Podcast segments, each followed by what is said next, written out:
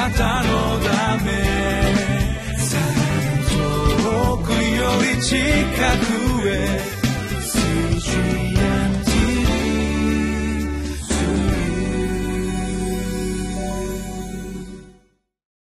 こんにちは。リビングライフの時間です。今日は4月3日。聖書箇所はガラテヤ人への手紙2章1節から10節です。タイトルは福音の真理を伝えるよう賜物に応じて召してくださる神です。今日も神様がくださった御言葉を共に味わい黙想いたしましょう。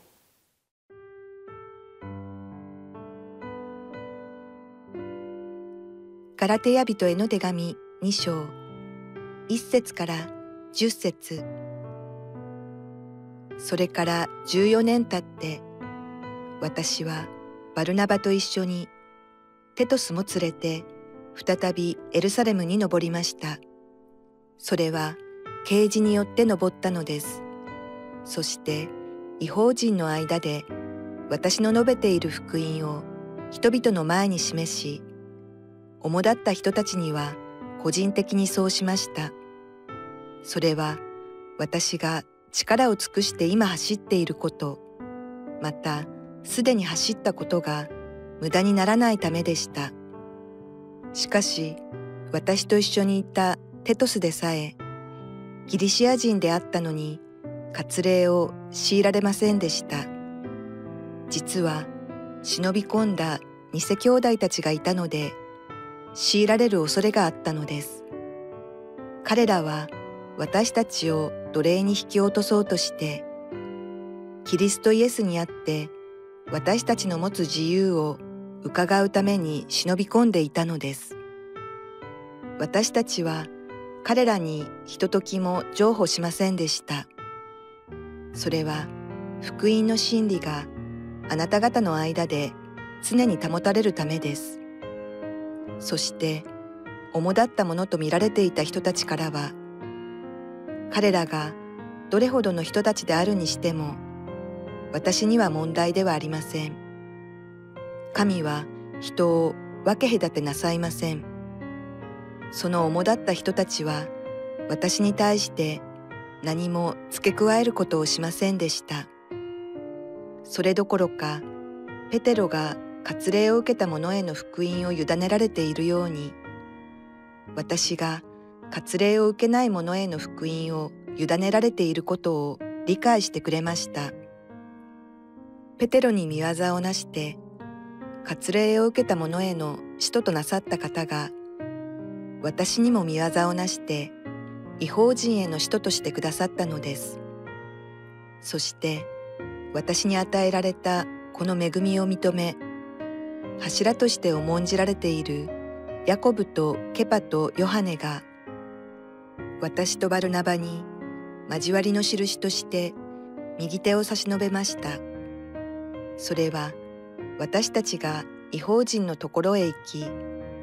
彼らが割礼を受けた人々のところへ行くためです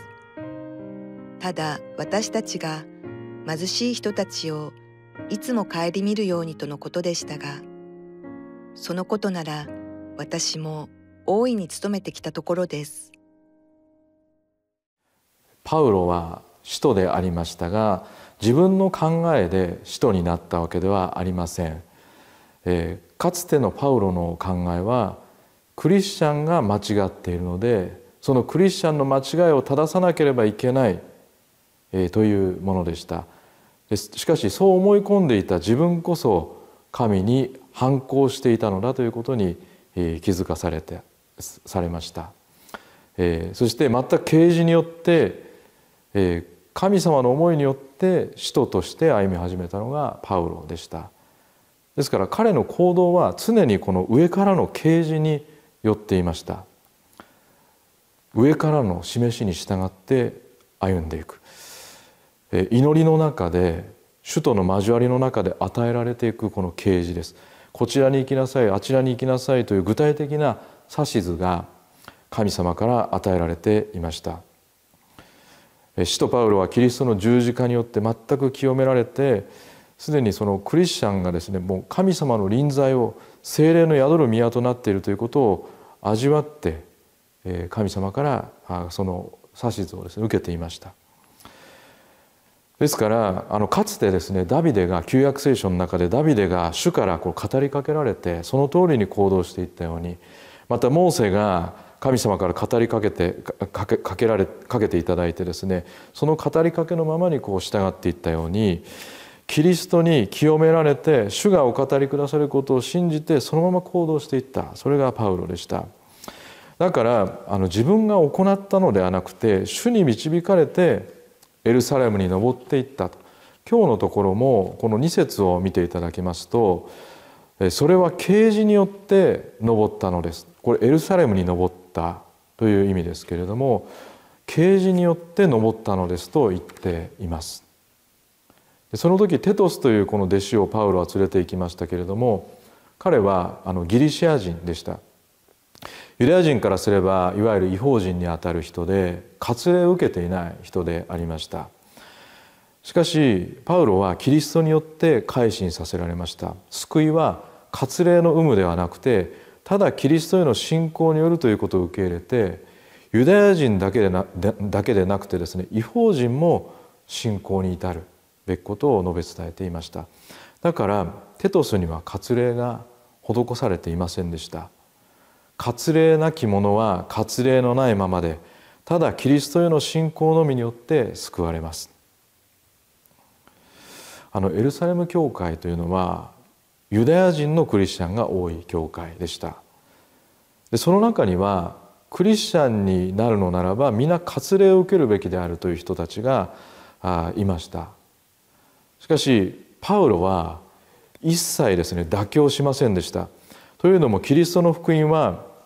神様から啓示を受けて上から受けて悟った内容だったから神様の思い御心によって悟った内容それを譲るわけにはいかなかったんですね。ですからこの啓示に基づく内容ただ信仰のみによって割礼の有無は関係ないということを反対者が出てきても一本を譲らなかったんですね。え9節をご覧いただきますとヤコブとケパとヨハネが交わりの印として右手を差し伸べましたと記されています。神様の思いに基づく正しいことを教えているのであれば人たちはその教えに対して他の人たちです。パウロ以外の他の人たちはそのパウロが述べ伝えていることに対して「アーメンその通り」と言って答えてくれるであろうことを彼は信じていた、えー、確信していました。ですからただ啓示によって上から示された内容を御言葉によってキリストの福音によって、えー、彼は語り続けていったんですね。そして祈り続ける者たちには必ず一致が与えられる。それが主の御心。御心は必ず実現します。あのこの今 CGN テレビを通してこのようにあの放送を聞いておられる方々と私とまたつながることができます。ただ主の御言葉に従おうとお考えの全ての方々が私とまた皆様とつながることができます。人の顔色を伺うことをせずにただただ主の御顔のみを求めてですね主がお喜びくださることは何だろうかとひたすらにお互い求めて祈る者たちの間で熱いですね握手が交わされて共に働きを背負っていくことができます。えペトロは割礼を受けた者たちに対する使徒。パウロは違法人に対する使徒。そのようにこの賜物に応じて神様は違う賜物を与えてくださって召してくださいます。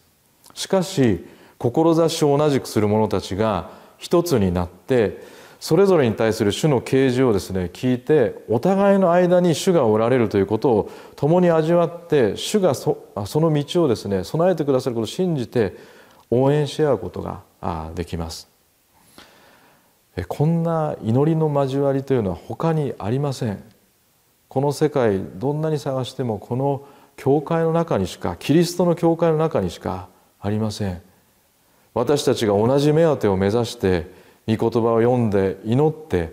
この御言葉を読んで祈るというこの非常にシンプルなことこれだけで私たちはつながることができるんですね。すべてのコーディネーターは主なので主だけがその中心におられますのでだからその主の御声を聞いて自分の働きにこう出ていけばそこに助け出や補ってくださる方自分が目を向けていなかったところにその一生懸命働いてくださっている方がもうすでにおられるということを発見してしかし一緒の志を持っているということを思いながら手を携えて歩むことができる。それが主の御業全ては主の御業です。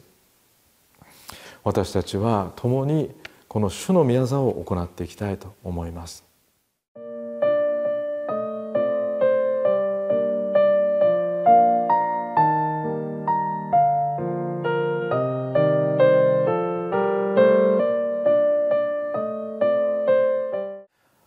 皆様にとって主から与えられた使命とは一体何ですか？あの私は福音を述べ伝えることです。特に今この時はですね日本の民に対して、えー、まあ、牧師としてですね日本の教会の牧師として私召されていますのでこれが使命です。しかしこのように CGN テレビの方々とあの協力させていただいて働かせていただけるということを思ってあのもっともっと目を大きく開いていくようにと主から語りかけられそれを悟りつつあります。キリストの福音に生き御言葉に生きようとしている人すべてが協力者です。え世界には驚くほどたくさんの協力者がこの現代この時においてですね備えられています。でその方々と私たち手をつないで一緒に御言葉を述べ伝えていけたらと思います。では一言お祈りをお捧げいたします。天地万物を作られた主なる神様あなたのご栄光が全世界で崇められますように主よ私たちには主から与えられた福音がございます。私をこの福音を私たちがこの握りしめて出ていく時にその場所に協力者がご一緒に働いてくださる方々がおられることを思います。主なる神様どうか私たちの目を大きく開いてください。神様私たちが今まだ見ていないその先を見ることができるように私たちの目を開いてください。主なる神よどうか上から示された啓示によってここに行きなさいあそこに行きなさいと神様がおっしゃられるその御言葉に私たちが耳をそば立てることができますように私たちの心をどうぞ開いてください。このお祈りを主イエス・キリストのお名前によってお捧げいたします。アーメン。あなたのため遠くより近くへ